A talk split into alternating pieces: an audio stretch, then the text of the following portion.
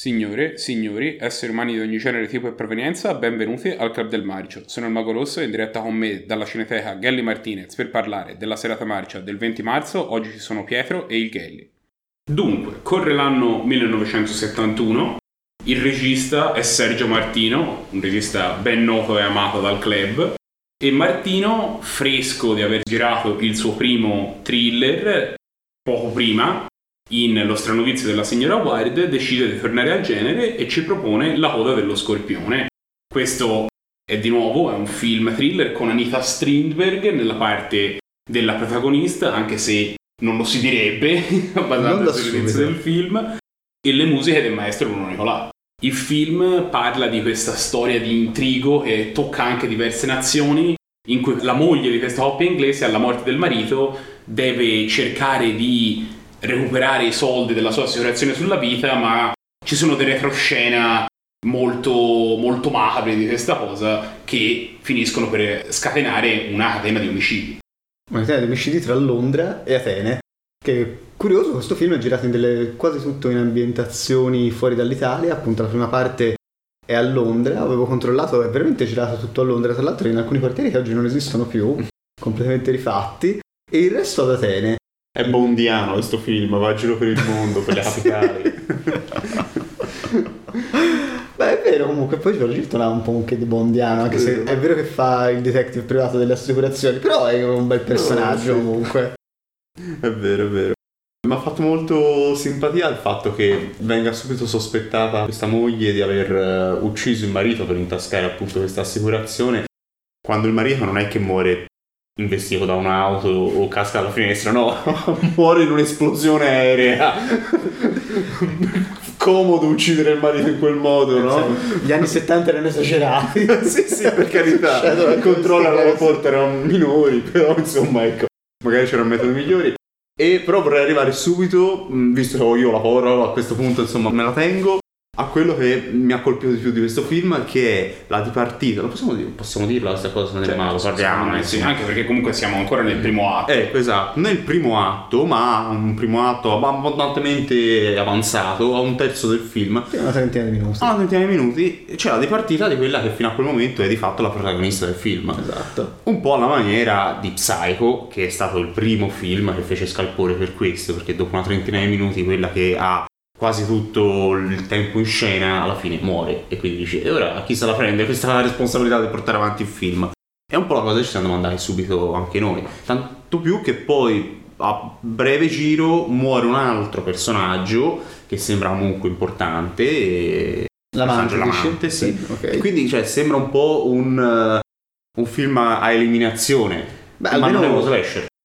Vero, almeno questo lo rende parecchio ritmato. Sì. Non ci si andava, poi ci sono tantissimi colpi di scena. Poi il film è costruito bene complessivamente, perché ti depista un sacco di volte. Io anch'io cioè ci ragionavo su chi fosse l'assassino, chi fosse il misterioso killer, e per parecchie parti sembra un personaggio, poi sembra un altro. Cioè magari ci arrivi a essere smaliziato che era proprio quello che è poi quello che si rivela, però non era così ovvio, è costruita bene come cosa. Anche io non ce l'ho arrivato, no. Cioè anche io sono stato depistato proprio da questo andamento così. Sì, ci sono arrivato ma poco prima che il film lo svelasse, ecco, insomma, quando si invola verso la parte finale dice aspetta un secondo, quello che sta accadendo non ha senso a meno che il colpevole non sia quello che poi effettivamente si è rivelato il colpevole, però dopo manca a me mi ha preso un po' un contropiede fino proprio a quel momento, ecco. E mi dicevi prima di cominciare le riprese che ti è piaciuto particolarmente e di più di altri thriller, perché questa impronta da giallo è più marcata rispetto, no, a altri. Sì, quando vedemmo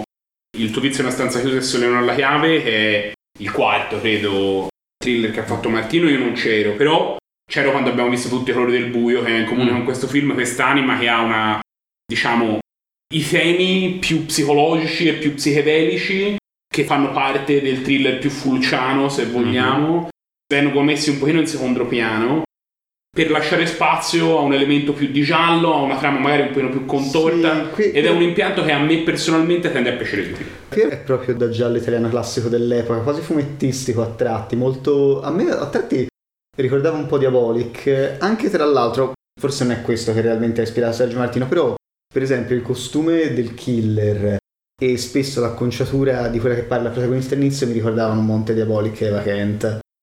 Oltretutto c'era stato il famoso film di Bava qualche anno prima. Era del 64, mi pare, quello. Quindi ora comincia a essere insomma già quasi un decennio, però insomma non tantissimo. Poi c'è un po' di citazione da Dario Argento, Il killer con i guanti neri, il teatro con le bambole inquietanti, diciamo, insomma non mancano citazioni. Argento aveva debuttato l'anno prima, nel 70, questo è importante insomma per collocare questo film, questo del 71. Questo determina anche il titolo zoologico, no? La Coda dello Scorpione, che si rifà a L'Uccello di Cristallo, a tutta quella sequela di titoli con gli animali. Il film ci mette il minimo sforzo necessario per riuscire a dare una spiegazione a questo titolo della Coda dello Scorpione. Però almeno una volta tanto è sensato. Sì, vero. Sì, la mia spiegazione per il costume del protagonista infatti è che hanno visto i guanti neri del film argentino dell'anno prima e hanno detto aspettate, più pelle. E a proposito di pelle, senti qui che gancio ti faccio adesso, pelle, tieni conto, pelle.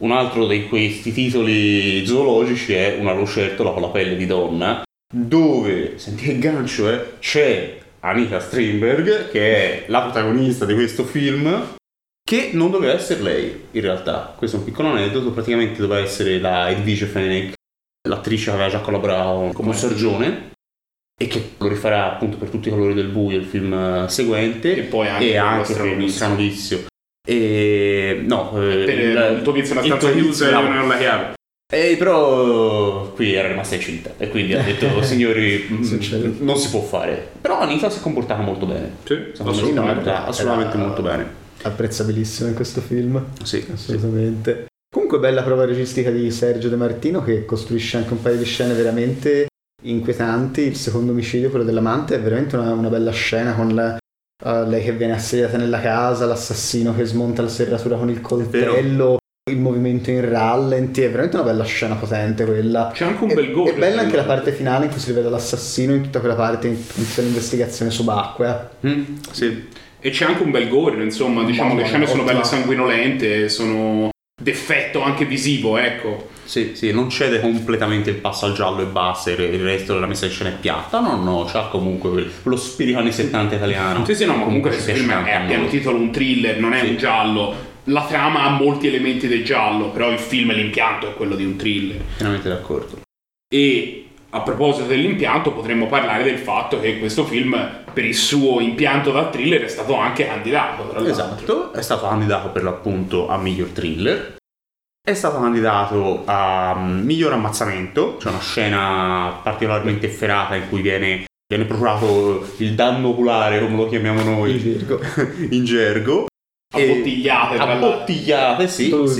No, veramente ben fatto, c'è poi un primo piano dopo di lui figurato che funziona molto bene. E poi c'è la doppia candidatura per Anita, per miglior attrice, perché effettivamente fa un bel ruolo, e per premio pubertà, perché è davvero una bella donna, poco da dire.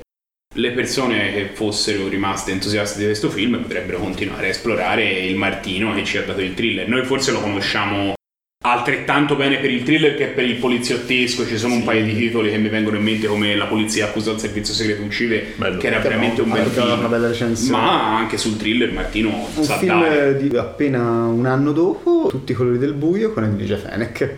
Ottimo thriller anche quello. L'abbiamo visto 2 anni fa, mi pare, e c'è il podcast online che potete assolutamente recuperarvi. Quindi andate a vederlo. E a questo film noi abbiamo deciso di dare un bel 7. Meritatissimo. Assolutamente, il film è dignitoso. Io poi, come detto, apprezzo anche perché la trovo un pochino più digeribile. Io non sono il più grande amante dei thriller in generale, ma quando sono così mi piacciono più del solito. Infatti questo film sono stato tra i primi a volergli dare un buon voto, ecco, insomma, e 7 è un voto meritato. Dunque, abbiamo identificato qualche tempo fa con la marcia videoteca questo problema che guardavamo solo film vecchissimi, e quindi nel tentativo di svecchiare un pochino la selezione di film che guardiamo, il nostro amico Ghelli ci ha portato un'intera selezione di film di questa casa produttrice, la Blumhouse, che sono tutti film, insomma, degli anni 10 e 20 di questo decennio. E questo film che abbiamo visto stasera, The Hunt, viene proprio direttamente dalle produzioni di questa scuderia. Questa è una commedia horror, è il tipico film che se l'avessimo visto agli albori del club o anche 10 anni fa ci avrebbe fatto stravedere probabilmente. Ma siamo un po' maturati. Siamo persone più scafate, forse anche più ciniche. Siamo persone meglio. Sì. Questo non lo sappiamo, ma siamo sicuramente cambiati. E però quando sono fatte bene ci fanno ancora ridere, e questo film tendenzialmente era fatto abbastanza bene. La nota principale per quanto riguarda la produzione era la presenza nella parte di uno degli antagonisti di Hilary Swank. Gli altri attori sono tutti dei nomi che onestamente non hanno tantissimo presente. Sta a 15 anni non la vedevo in un film. Davvero, era veramente sparita da un certo punto. So che ha fatto un film in cui fa la boxer, che però non ho ancora visto. Dicono sia bello. No? Sì, okay. No, questo è un altro. È una commedia horror dai tratti un po' gore, qualche citazione di altri riviste, parecchio gore, assolutamente molto gore, e ha una storia che vuole anche cercare di trasmettere un po' un messaggio, perché ha a che fare con il fatto che ci sono questo gruppo di bifolchi che viene raccattato a giro per l'America da un gruppo di misteriosi ricconi per poi potergli dare la caccia in una tenuta sperduta a giro per i boschi chiamata appunto La Fattoria. Sembra un reality. Forse lo è, non ce ne siamo accorti. Lo guarderei. Comunque sì, è sintetizzato bene insomma quella che è l'anima di questo film. Va a pescare in realtà tanti riferimenti. Mi viene in mente anche soltanto Hunger Games all'inizio, no? Quando vengono sguinzagliati in questo campo e hanno tutte le armi da poter raccogliere per poi comunque farsi ammazzare malissimo lo stesso, e come in Hunger Games per l'appunto. Sì, allora, è vero, è un film che ci tiene tantissimo a lanciare messaggi. È un film politico, lo si può dire, perché di fatto mette un po' alla berlina sia coloro che negli Stati Uniti si sentono superiori agli altri moralmente, eticamente, e magari lo sono anche, però ecco, hanno un disprezzo tale nei confronti delle persone magari meno istruite, quelli che vengono considerati bifolchi d'America. E poi anche il fatto che spesso queste persone obbediscono più alla forma, diciamo, di questa loro presunta superiorità, che non alla sostanza stessa, che questa loro, diciamo, disinteressamento e odio nei confronti di bifolchi è vuoto, no? Questo è l'altro. Però il film è molto manicheo, cioè crea degli stereotipi da una parte e dall'altra, e oltretutto anche il malus di non creare neanche degli stereotipi divertenti. C'è tutta una scena in questo attico di questo grattacielo che è pallosissima, 10 minuti in cui ci fanno vedere chi sono questi cattivi che hanno rapito questi bifolchi. Cioè almeno metti in scena dei personaggi un po' carismatici, un po' interessanti, un po' inquietanti. Invece galleggia tutto un po', è un po' ammazzato dalla sceneggiatura sto film. Sì, è un po' appesantito da questo. Dopodiché, secondo me, è interessante il fatto che esista comunque un film di questo tipo in un momento in cui a Hollywood devi stare per forza con l'elite ben pensante e fine. Cioè, non c'è spazio per chi dice, ma forse Me Too anche un attimino meno, forse... No, cioè, vai fuori, smetti di lavorare. Cioè, Hollywood in questo momento vive un po' parocchi, secondo me, nel suo movimento, per quanto legittimo. Cioè, abbiamo visto degli eccessi incredibili da questo punto di vista, e comunque questo è un film che si prende, diciamo, anche se vogliamo, il rischio di andare a abbassare un po' tutti e restare antipatico. Il problema è che purtroppo c'è poi questo lo fa in modo molto, cioè, non raffinato, per carità di Dio, certo, le dà un po' a destra manca, secondo me, sia chi pensa in un modo che chi pensa in un altro negli Stati Uniti in questo momento. Ma questi Stati Uniti molto così polarizzati, cioè ha detto mi fate cacare voi e voi altri, nel senso era più facile prendere una parte, secondo me, e continuare il gioco della contrapposizione che c'è in questo momento. Sì, lo fa, però forse non nel modo, come posso dire, in un modo, non voglio dire sgarbato, ma proprio lo fa con poca grazia, come mettiamola così. Soprattutto un po' intelligenza. Sì. Diciamo, sono tutto d'accordo perfettamente con voi su questo. È che è un film di intrattenimento, e voi direte, però deve solo intrattenere, allora, però non so se... No, proprio il contrario per me, è che non azzecca, come dire, la metafora o il discorso giusto, essenzialmente è quello il problema. Ok, allora però io ti ribatto, siccome è un film magari... Ma come qualità cinematografica? Io lo condivido, ma perché ai nostri occhi, di chi ha visto così tanti film e ha visto anche film con sceneggiature molto migliori e pure fanno discorsi politici. Prima delle riprese mi parlavi di Jordan Peele, no? Ok, che ha fatto As, che ha fatto Scappa, Get Out, che sono film politici che ti trattano questi temi in modo molto più raffinato, molto più sottile.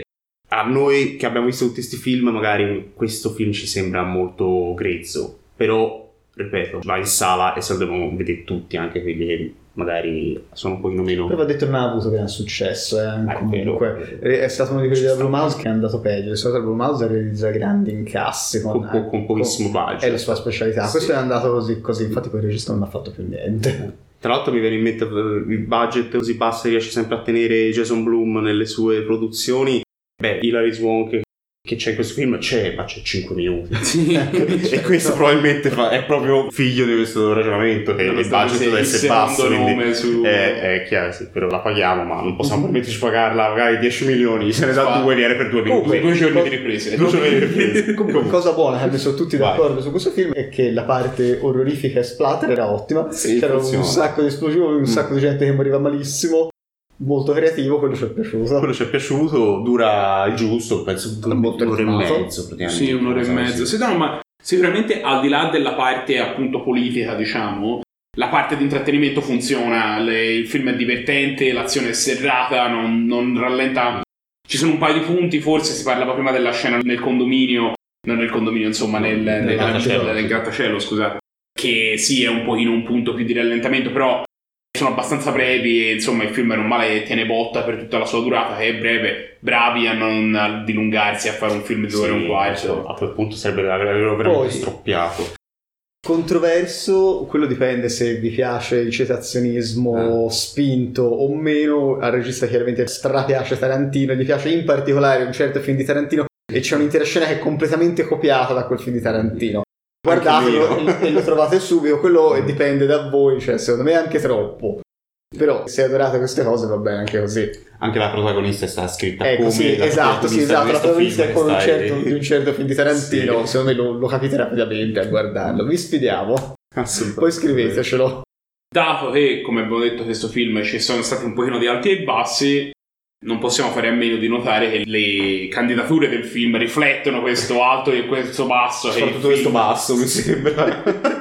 Sì, questo film si becca purtroppo per malgrado una candidatura come peggiore attrice protagonista, perché proprio non si poteva vedere, non si poteva sentire la protagonista, era veramente insostenibile. Mi pare che si ami Betty Gilpin lei, sì. E fin tanto che non parla non è malissimo. Però ogni tanto si lanciano un paio di monologhi che sono, definirei, imbarazzanti. Assolutamente. No, poi prova a tenere sempre quella faccia da poker giudicante, no? Insopportabile, non si può vedere, ti giuro, tremendo. Comunque il film si becca almeno un premio miglior citazione con la grande frase: ah, devo andare in bagno, attento alle trappole esplosive. Detta dai ricconi mentre sono lì nel loro bunker. Lo comincerò a dire anch'io alle persone quando dicono che devono andare in bagno di stare attenti alle trappole esplosive. È una buona citazione. Prima non te l'ho detto, te l'avrei dovuto dire. L'avresti dovuto dirmi. Ah.